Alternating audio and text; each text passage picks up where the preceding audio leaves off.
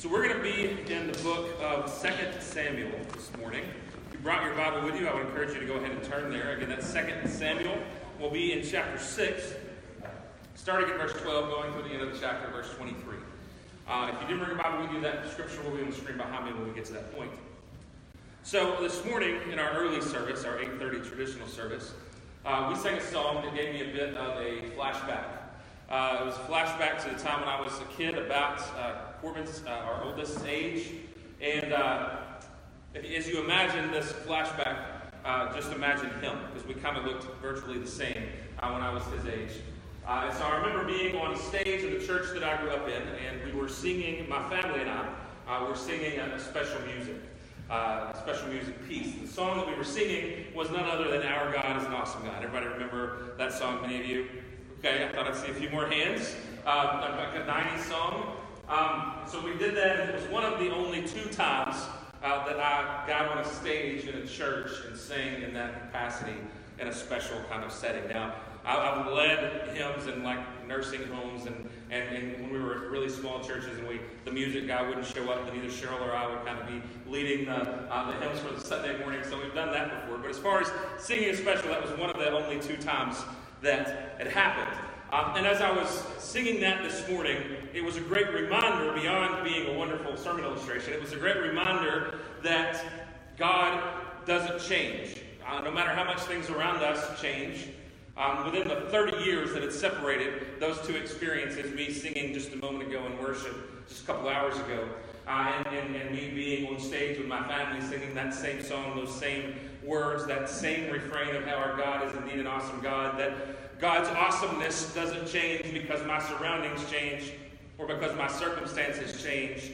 Uh, and that that's not just the case for 30 years, but when I'm in heaven and we're there 10,000 years, He's still going to be awesome still going to be awesome for eternity, still going to be worthy of praise. Uh, every moment that goes by is not a moment that God's glory diminishes. Instead, it's like as much as you could possibly have. And so it, it never decreases, never increases because it's perfect. And it's always been that way, even before this thing called time even existed. And so I was reminded of that and rejoiced in that, that what God had done and getting to sing about how awesome He is. So the second time that I was asked to or had to, I'm going to I'm gonna use that language because I think that communicates it. The next time that I had to sing a special at a church was when I was a youth minister.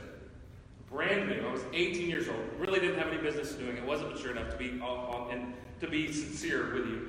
Um, but we had a student, a 12 or 13 year old girl, uh, who was into music, um, wrote her own songs, played the guitar, wanted to end up doing that later in life. Uh, and, and, so, and to encourage her to use her gifts, uh, to get out there and to give what, take what God had given her and to use it, to give it back to Him, to lead other people to Him, something that she wanted to do. We encouraged her to get on stage and actually perform a special on a Sunday morning. But she wouldn't do it by herself. She wouldn't get up and play the guitar by herself. And so I hesitantly volunteered uh, to sing a song while she played the guitar, and it was a love song by Third Day. Anybody remember that? 90s Christian rock fans, you can remember that song. So we got there, we sang that song. I felt okay about it. Okay, I was. It was embarrassing because I don't like doing that in front of people, and and I just kind of wanted to hide. And it was one of those things where I wish we could have had like a sheet up or something, and I could have just sat behind it while she played the guitar, you know, in front of everybody.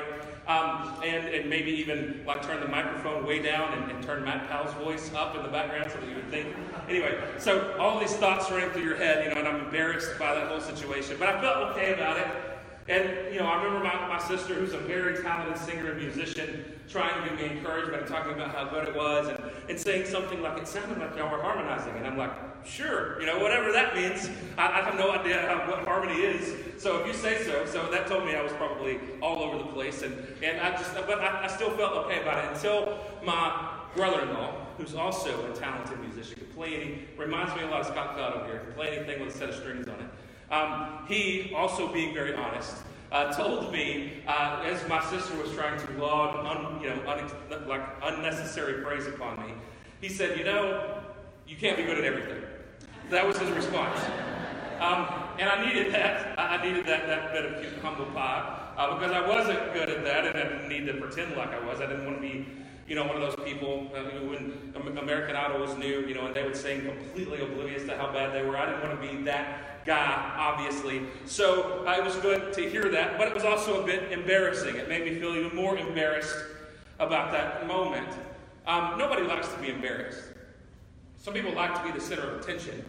Uh, but even when they're a center of attention, if they're acting in, in, in a manner we would call goofy, and even then they're not embarrassed because that's where they long to be. Embarrassed is when you want to hide, when you want to get away. Nobody likes to be embarrassed, which is basically like uncovered, uh, which is basically like exposed to the world and, and vulnerable. Nobody wants to be in that situation. And, and we run from that in the world a lot because we're afraid of what people might think of us. I mean, how many times have you heard people say things like, friends are people who know all about you and like you anyway? Or maybe you, you tell someone individually or someone's told you, you know, feel like I could be myself when I'm with you.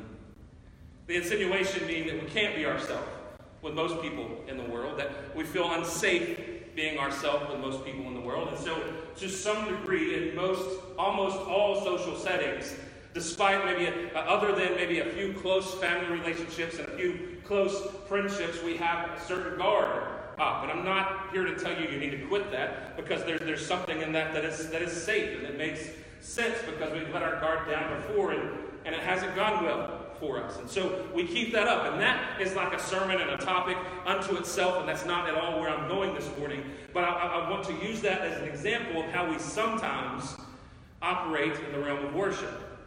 And, and, and that feeling of, of having a guard up, feeling afraid of, of being vulnerable and letting our guard down and being honest and being real, being ourself, fully ourselves is something that we often don't take or so that feeling of being afraid of that is something that we often take into worship.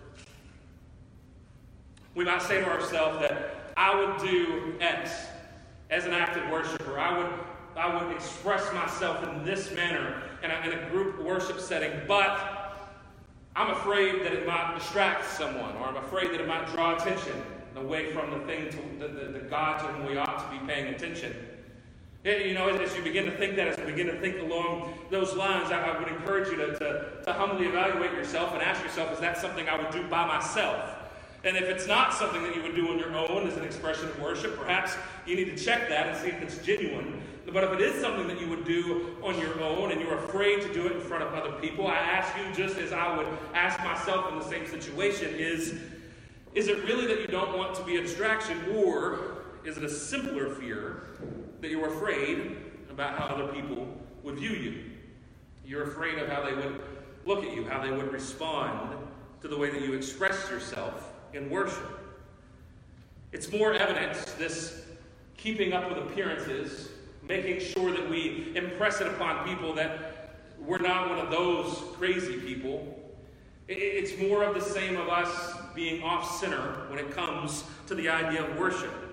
More evidence that our focus is often elsewhere than on the person of Jesus Christ, who ought to be at the center. That's what we talked about last week, that Jesus is the center of our worship. He is the sole focus. We ought to be completely focused on Him and nothing else. When we enter into this time of worship, either corporately or individually or in a small group, we ought to enter into such a frame of mind with God, Jesus Christ, completely at the center. And as we think about what that looks like when it comes to how we worship, how we express, we need to ask ourselves a question. If Jesus is at the center, then why do we care? Why do you care? Why do I care so much about what other people think? The passage we're going to read this morning from 2 Samuel is a story about David.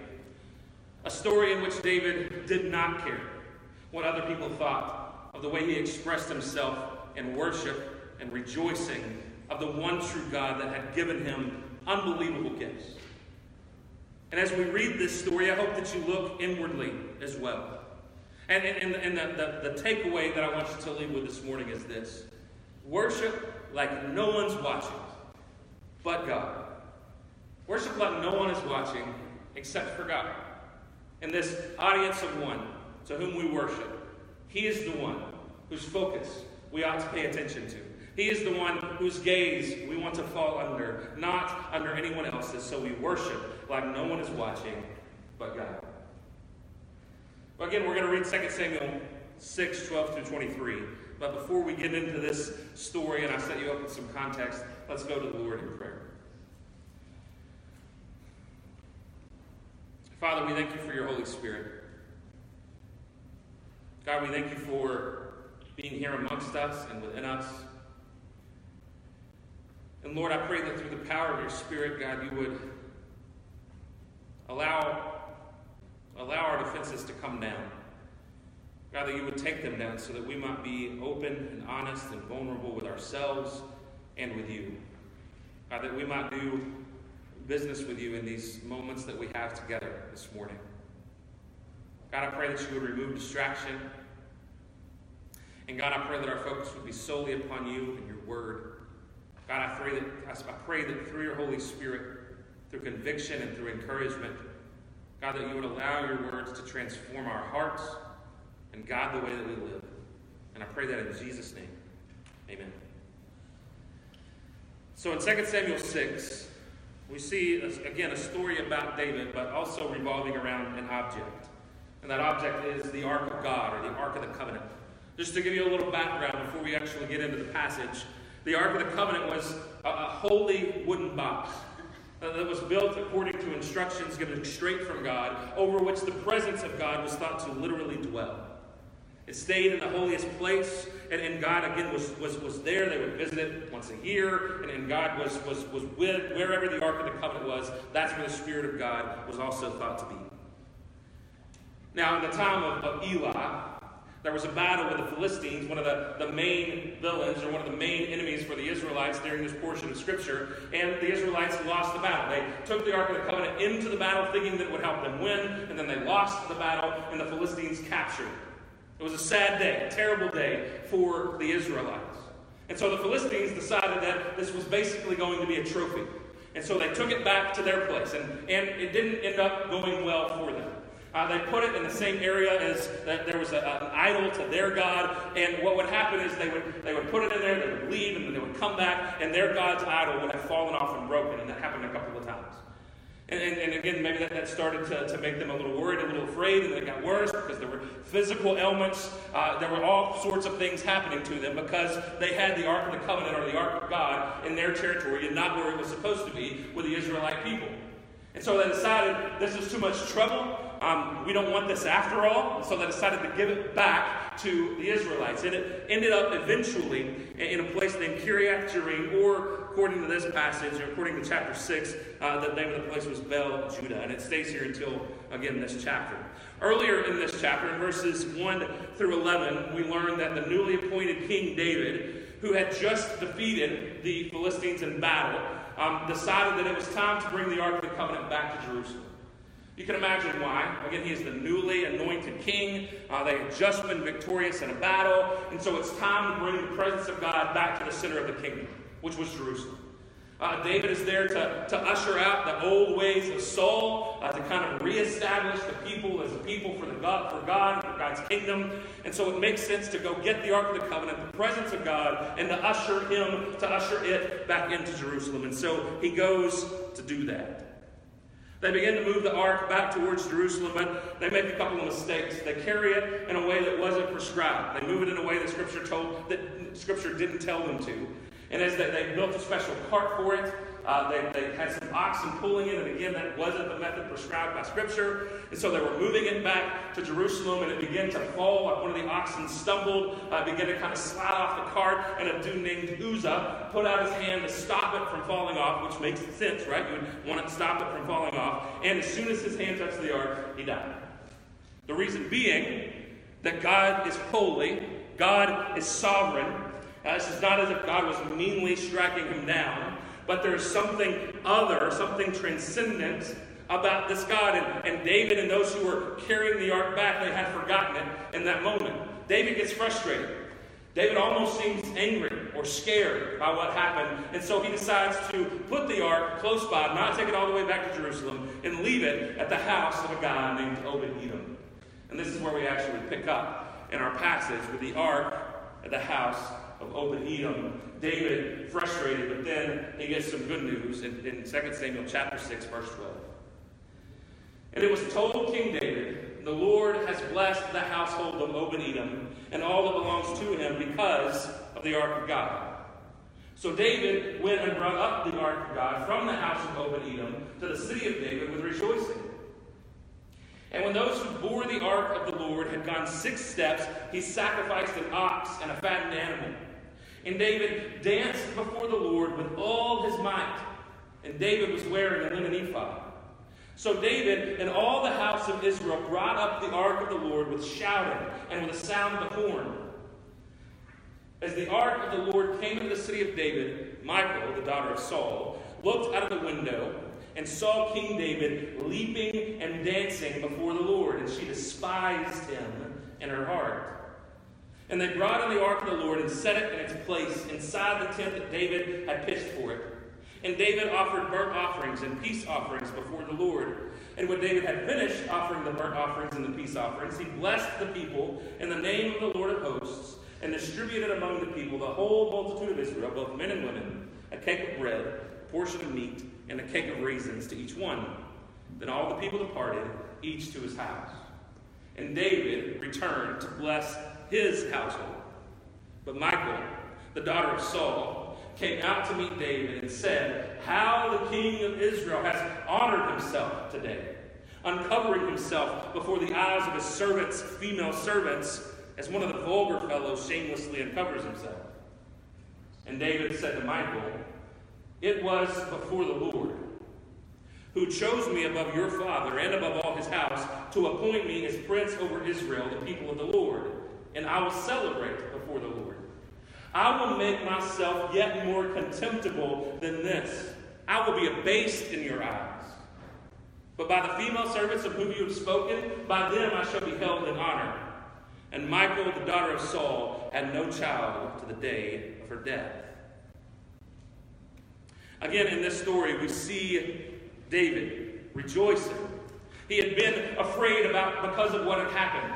He had been seemingly frustrated because uh, of what went wrong when they first tried to move the Ark of the Covenant back to Jerusalem. But, but now he, he seems to have the energy back. He, he, he seems to, to maybe have made some changes and understand what he needed to do differently. And so they, they go to the house of Edom, where the Ark of the Covenant was. It was doing well by Obed Edom. He was having success and, and prosperity because the presence of the Lord was there. And so David goes there and with rejoicing begins to take the Ark of the Covenant back, properly this time, back to Jerusalem. So humble, or, or so, so uh, uh, like worshipful is David in this setting. He comes before God with humility and with trembling this time, so much so that after six steps they stop and they have a sacrifice. And, and not just any sacrifice, they sacrifice an ox. That would have taken a while right? It wasn't just some little act. It would have, we see just a few words in Scripture, but, but they would have been there a while doing that. And, and we kind of get the idea that, that they did this along the way. That might have been what had happened, is that every few steps they performed some sacrifice to God. That's not stated uh, obviously in the Scripture, but it is indeed possible of the way they went about it. But what we do know is that definitely after six steps they stopped and made this sacrifice. And, and David does this, as the Scripture says, with all his might. He dances and rejoices before the Lord with all his might. David was giving everything he had to God, not holding back anything. You see, true worship is ultimately giving God our whole selves. What the Apostle Paul in Romans 12 would call becoming a living sacrifice, of offering ourselves up for God. David didn't just give a little bit of his effort, David didn't just give some thought to what he was doing. David didn't just give 90% of what God was asking him to do. No, David worshiped before the Lord, danced before the Lord with all his might, with everything that he had. You know what it's like to feel worn out when you give yourself to something, right? When, when you have a job that you're passionate about, or maybe you're not passionate about, but either way, you're giving yourself to it. You're giving your best energy of the day to this job, and, and you go and you lay it all out. Whatever you're doing, you, you put everything, every, every ounce of energy you have into it, and then you come home at the end of the day, and especially if it's a job you love, you're satisfied, but you're also worn out. Yes? I know there's some hard workers in this building that can identify with that. You feel like you got to go to sleep immediately. But you're so caught up with energy in the day that you can't make yourself go to sleep. You're just tired, right? Completely worn out, yet also satisfied of a good day of hard work. Have you ever felt that way after you've worshiped, either corporately or individually? Where you, you, you feel like you, you have given yourself away. Not like you're exhausted, where you don't want to face the next day. I'm not talking about that like exhaustion, oh, this is terrible. I'm talking about that, that feeling like your body is tired, like you've expended some energy while also feeling complete, while also feeling satisfied, and, and like you've been a part of something important. Have you ever felt that way after worship? Uh, there are times when, on, on, Sunday mornings, or especially like if it's after, if I, if I have the opportunity, uh, the, the, the, the opportunity to preach a funeral, there are times when I get done with that that I'm I want to compare it to running a marathon, but I've never even thought about running a marathon, so I'm not going to do that. but that I feel like I've expended myself. Like I've worked eight hours in an hour span because there's so much energy packed into that. Do you ever feel like after you've experienced and given God your worship, you ever feel worn out physically? Maybe mentally and spiritually refreshed, but physically drained. I'm not saying you have to. I'm not saying if you don't feel that way after you worship that you don't love Jesus. I'm just asking do you, do you really put yourself into worship? Do you give your, your whole self to God, becoming, again, as Paul would say in Romans 12, a living sacrifice?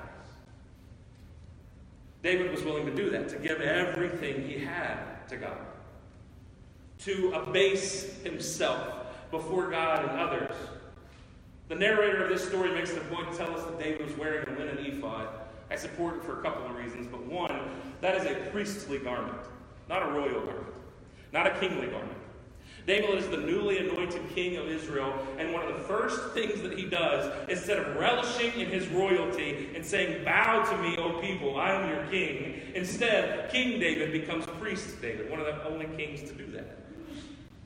He, he takes a step down, as it were, in power so that he might worship God as priest, so that he might lead Israel in worship. And they follow his lead. They worship with, with shouting, with the sound of horn blasting. Uh, you see that in the scripture that we read. They, they followed his priestly lead in worship. And so David becomes a worship leader in this situation. Not just the king of Israel who could command the army at a moment's notice. No, he becomes a worship leader. And now his wife doesn't like this look. Uh, he doesn't, she doesn't like the look of, of him taking a step down. The linen ephod was also probably a short garment.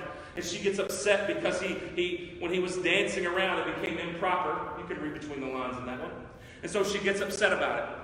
And she looks down from the window of the palace, wherever she is, and she despises him in her heart.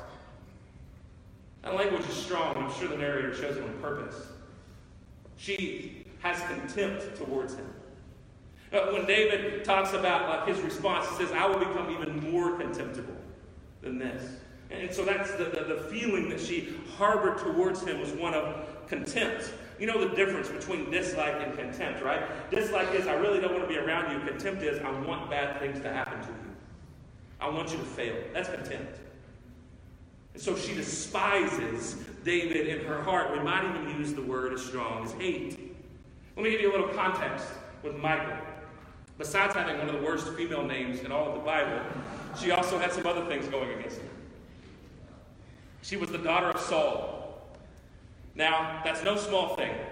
The narrator decided that every time he called her name, go back and read three times in that passage, it is Michael, the daughter of Saul. Michael, the daughter of Saul. He wants to draw your attention to that fact. Why? Because I don't know if you know this or not. If you don't, go back and read 1st and 2nd Samuel. Um, Saul wasn't a big fan of David. Right? He, he was early on, of course, but he wasn't a big fan of David ultimately, and they had some issues with one another. He believed that David was trying to usurp him and take over everything. Saul, or David still somehow managed to have respect for Saul through most of it. Uh, but if you know the story, you, you know that Saul's reign has come to an end.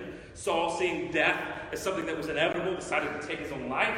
And, now we have David stepping into this role, and, and he gets to inherit Michal, who was married to another man before that, and, and now she's taken out of that situation. And so she probably has some issues with David, obviously, because of what's going on. Because Saul, the guy that used to be in power, uh, that kind of hated David and pursued him and tried to kill him, and ended up losing, essentially losing that fight.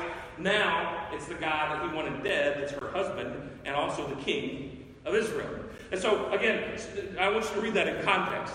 Uh, uh, she comes off looking very nasty in this story, and, and it's not a good look, uh, but there's some context going on behind the scenes. And, and, and, and, the main context I want you to see for this passage, this lesson today, is that she comes from like the Saul school of leadership, the Saul school of royalty, where it was about appearances, uh, where it was about clinging to power where it was about doing what you wanted to do, regardless of what God said you needed to do. That was one of the main issues with Saul. If you remember, before he was wanting to perform a sacrifice, and it wasn't time, and he was supposed to wait on Samuel. You know this story in Scripture, and he decided, I'm not going to wait. I'm going to go ahead and do it. And, and that, that showed Saul's heart that he didn't want to wait on God. He didn't want to lean on God. He didn't want to trust God. He wanted to go out and do it himself. Why? Because that's what a king does. He's royal.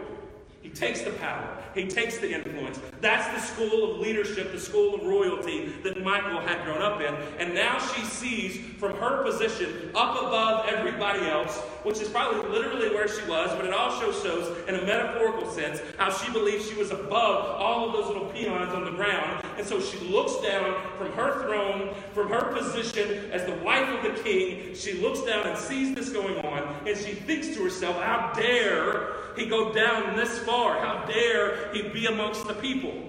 And she comes to him dripping with sarcasm. Oh, King David, how holy you are, and how honorable you were today in the sight of the people.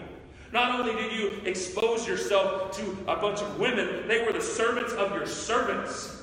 And you took yourself down to that level. Oh, David, how honorable is the king.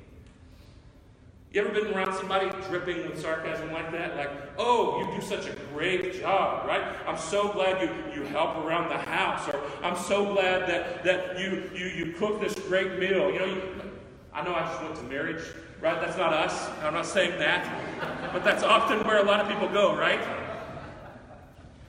Sarcasm. That's where she comes.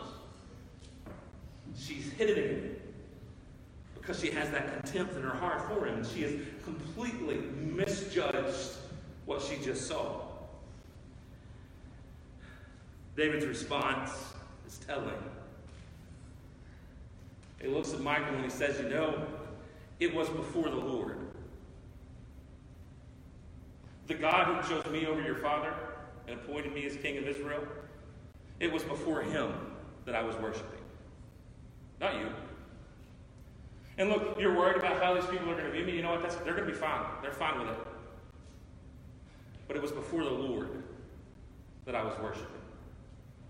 He had an audience of one in mind. And he was reminding Michael very quickly that she was not his audience, that his audience in worship was the Lord. He says, I will make myself yet more contemptible, more undignified. That's what it says in the NIV. I will make myself even more undignified than this. You think you've seen me undignified? You think you've seen me contemptible? Wait until you see how I'm really going to worship God. Wait until you see how I'm going to be that. And David becomes the archetype of the priest king, right? The one who is willing to come and, and serve the people, being a man after God's own heart. David is the one who sins extraordinarily, right? Big time. But at the same time, when he encounters the depths of his sin, he does so with a broken and contrite heart. See Psalm 51 when he gets to see that sin. When Nathan comes to him and says, You're the sinner, he begs for forgiveness from God, willing to see himself humbly through the eyes of another instead of being that king that says, How dare you question me? How dare you try to take me down to your level? No, David was the one willing to take himself down down, especially in this position. Wait until you see, Michael, how far down I'm going to go just to worship my God. Wait until you see it. It wasn't for you, it was before the Lord. And again, she's mad because he was around the riffraff, exposing himself and acting in an improper manner. David says, You haven't seen anything yet. Not only that exposing himself, you can look at it literally, but you can also look at it figuratively. That he was opening himself up. He was being vulnerable before the Lord, showing the true nature of his heart and where he was. And Michal, the last thing we hear about her is that she has no children. Now, in this day in particular, that should be seen as an act of judgment. This is how a woman found importance in that era, in that culture. So, for that not to happen, we're seeing an act of judgment upon her. That's what that should be viewed as. Not only that, we're also seeing the end of Saul's line, which is important. That, that, that way, the old way of thinking is, is gone when she is gone. But why do we see that act of judgment upon her? I don't know. It should cause us pause when we are critical of the worship habits of another person or group of people. Judging another's worship offering is a serious matter. A serious matter.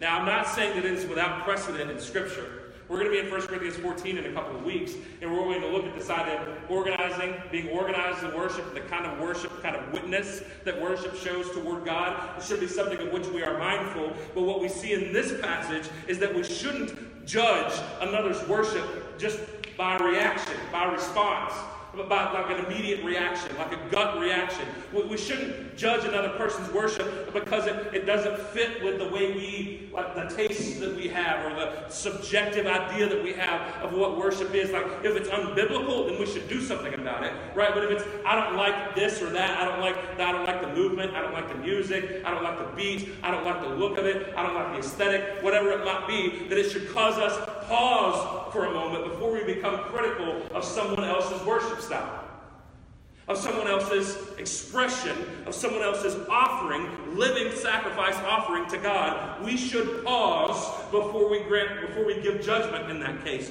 Why? Because Michal was cursed for it. That's why. When we're talking about a holy God and other people worshiping Him, and we try to put ourselves in the position of God, which is to be that audience of one, when we're looking at the way other people worship and we're determining whether it's good or bad, how dare we put ourselves in that position?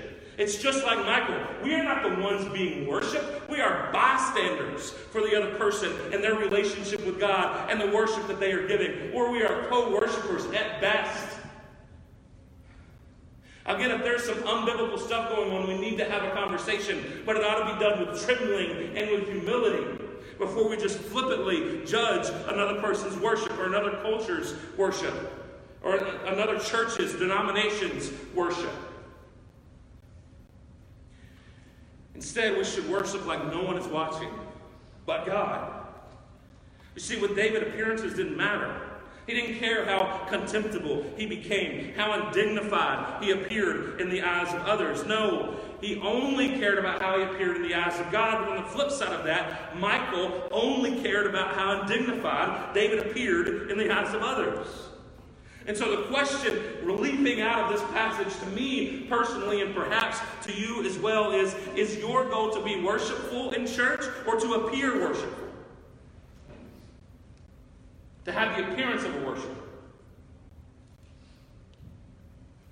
Where you come to church, you sit at a pew, you sing the songs, but your heart is never truly open. You're doing it because that's what you're supposed to do.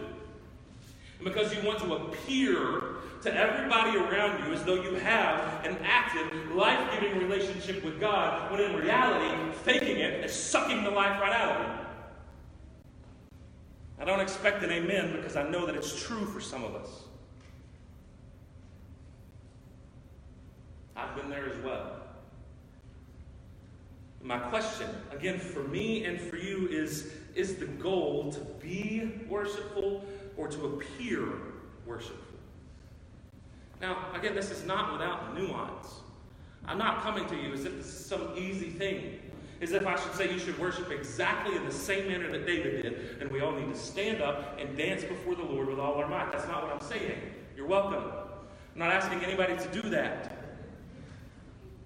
But what I am suggesting is that we should look inwardly and ask ourselves are we worshiping God with all our might, or are we just hoping that other people think that we are? In 1 Corinthians 14, which again I'm going to preach on in a couple of weeks, Paul gives instruction about how to worship in an organized manner. And he says it so that when other people come in, they don't think you've lost your mind. You can go read it ahead of time if you want to. That's actually what he says.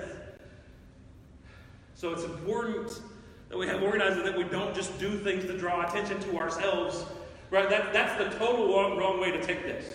Is for you to think, oh, the pastor talked about dancing before the Lord, and so it's an opportunity for me to, you know, just like completely lose all inhibition and, and, and, and act out and, and dance and, and, and, fall out on the ground and, and do all of these things just so that other people will see, you know, because the pastor preached on it Sunday, how, how worshipful I am and how I'm willing to go in any degree. Guess what?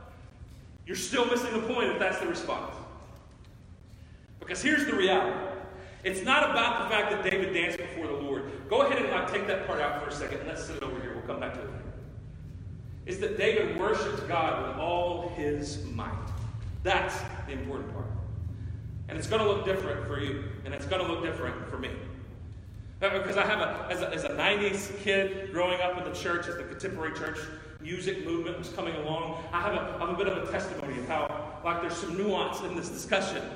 Because I remember being in, in, in church camps and being the guy, and if you know me, been around me outside of a church setting, you know, I'm fairly laid back pretty easy, don't get too excited about anything. And, and so my style of worship tends to be quiet, tends to, you know, if I'm, I might be moving back and forth maybe. That's normally about the height of my expression. And there was a time where I felt guilty about that.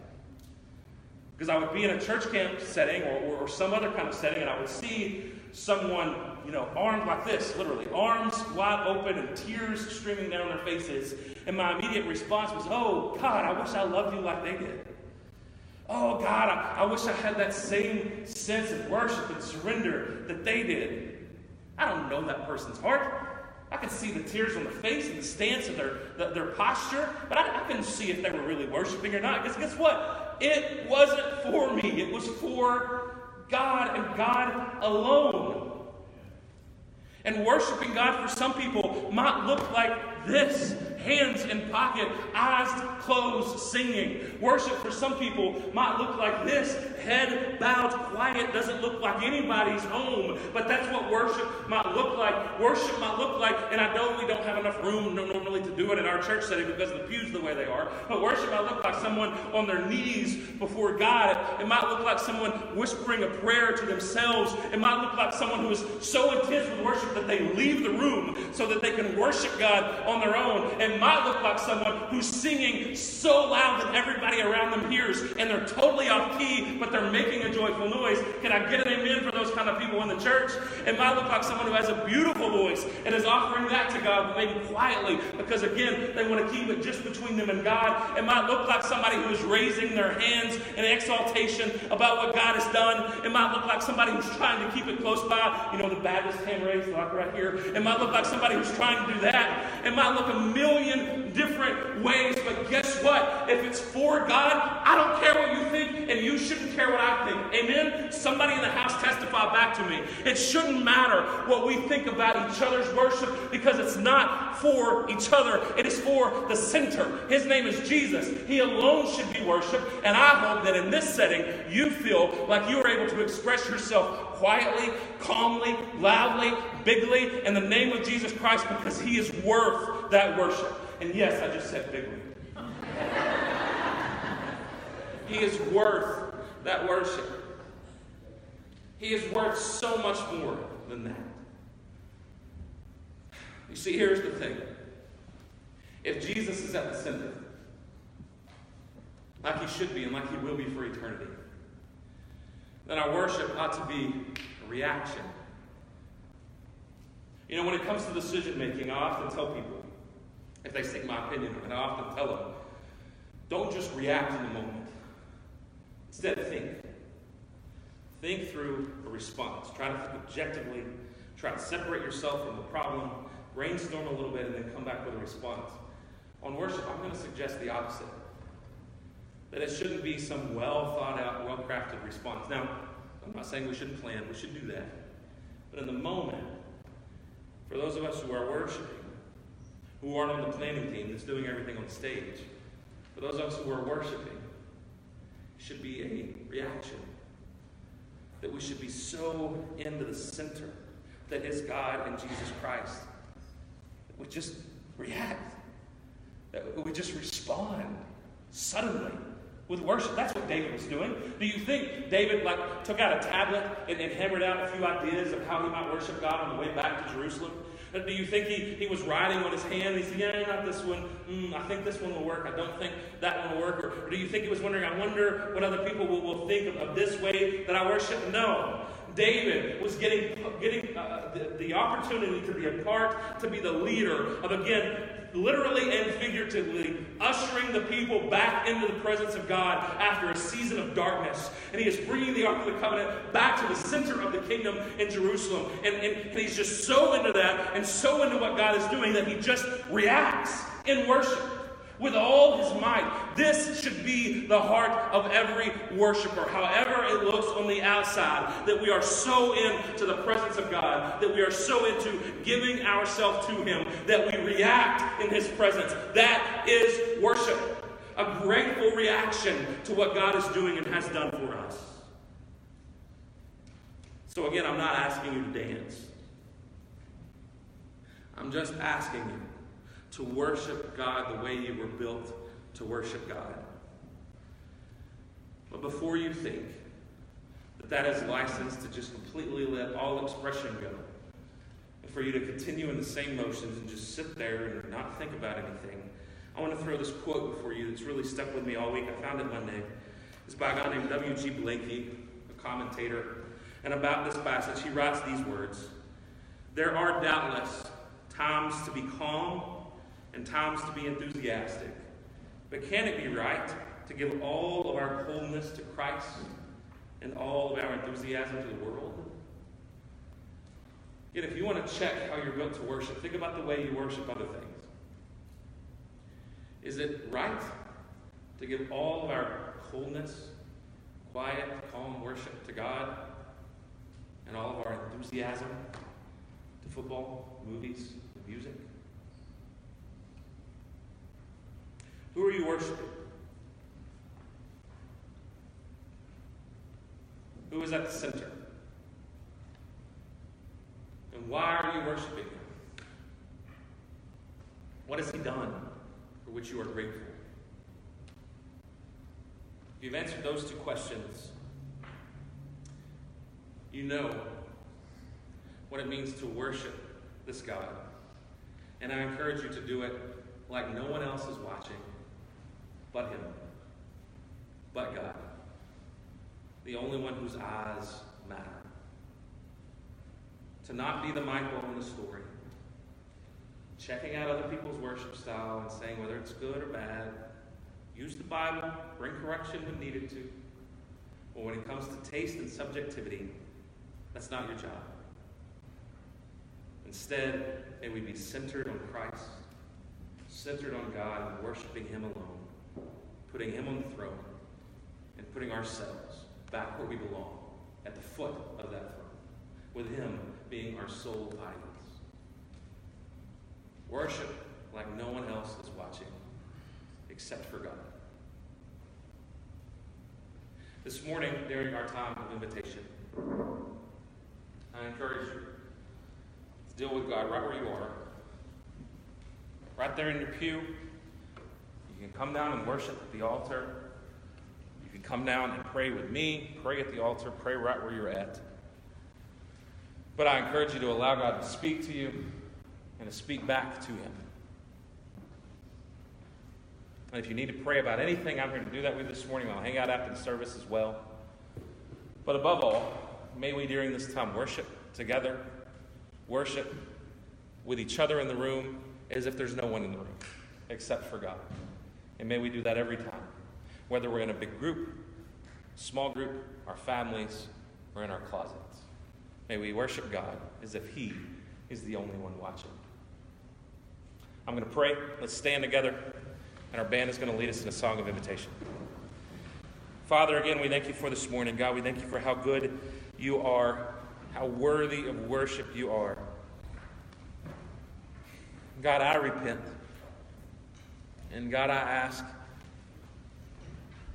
God, that through the forgiveness that you've already offered me, Lord, that, that you would cover up and you would lead my heart away from worrying about appearances and what other people think,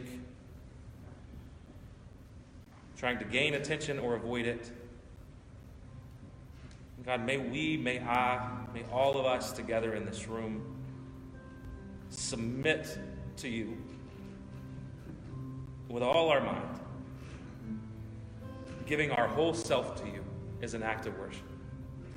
You are worth that and so much more.